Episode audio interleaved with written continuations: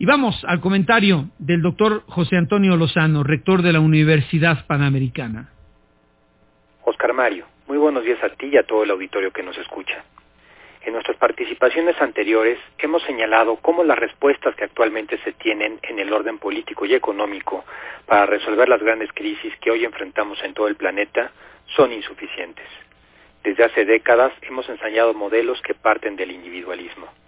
Actualmente, un fenómeno que ha surgido con fuerza es el que se conoce como economía colaborativa, término acuñado por primera vez por Ray Algar en 2007. El término se refiere al impacto que las tecnologías de la información y las comunicaciones e Internet han tenido en la economía. La economía colaborativa es la venta, intercambio o cesión de productos o servicios, principalmente por parte de individuos, mediante plataformas tecnológicas en línea que permiten la conexión y gestión de la relación entre los proveedores y los consumidores. Ejemplos como Uber o Airbnb han revolucionado industrias como la del transporte y la hotelería. Autores como Rifkin pronostican que el cambio que se va a producir es de un calado con pocos precedentes en la historia de la humanidad. Rifkin indica que el auge del Internet de las cosas y del costo marginal cero dará lugar a un nuevo paradigma económico que él denomina el procomún colaborativo.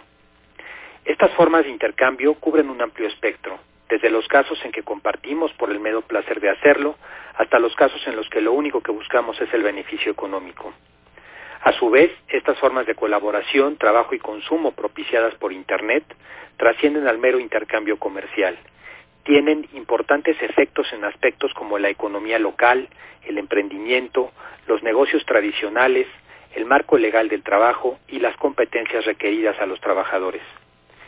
El columnista del New York Times, Thomas Friedman, considera que la economía colaborativa crea nuevas formas de emprender, también un nuevo concepto de la propiedad.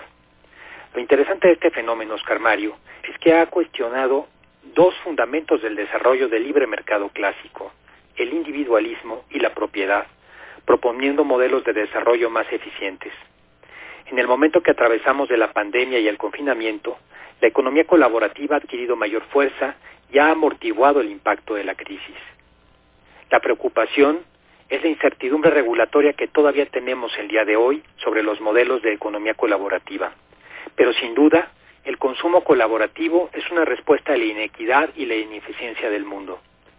Lo cuentan los números. Por ejemplo, el 40% de los alimentos del planeta se desperdicia y los coches particulares pasan el 95% de su tiempo parados. La economía colaborativa es un fenómeno que de manera natural está respondiendo a las insuficiencias de los modelos económicos tradicionales.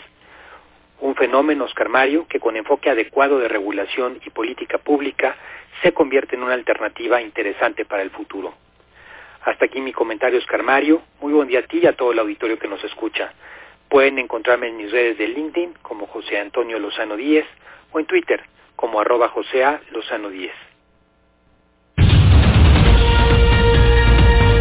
En los tiempos de la radio, con Oscar Mario Beteta, un estilo diferente.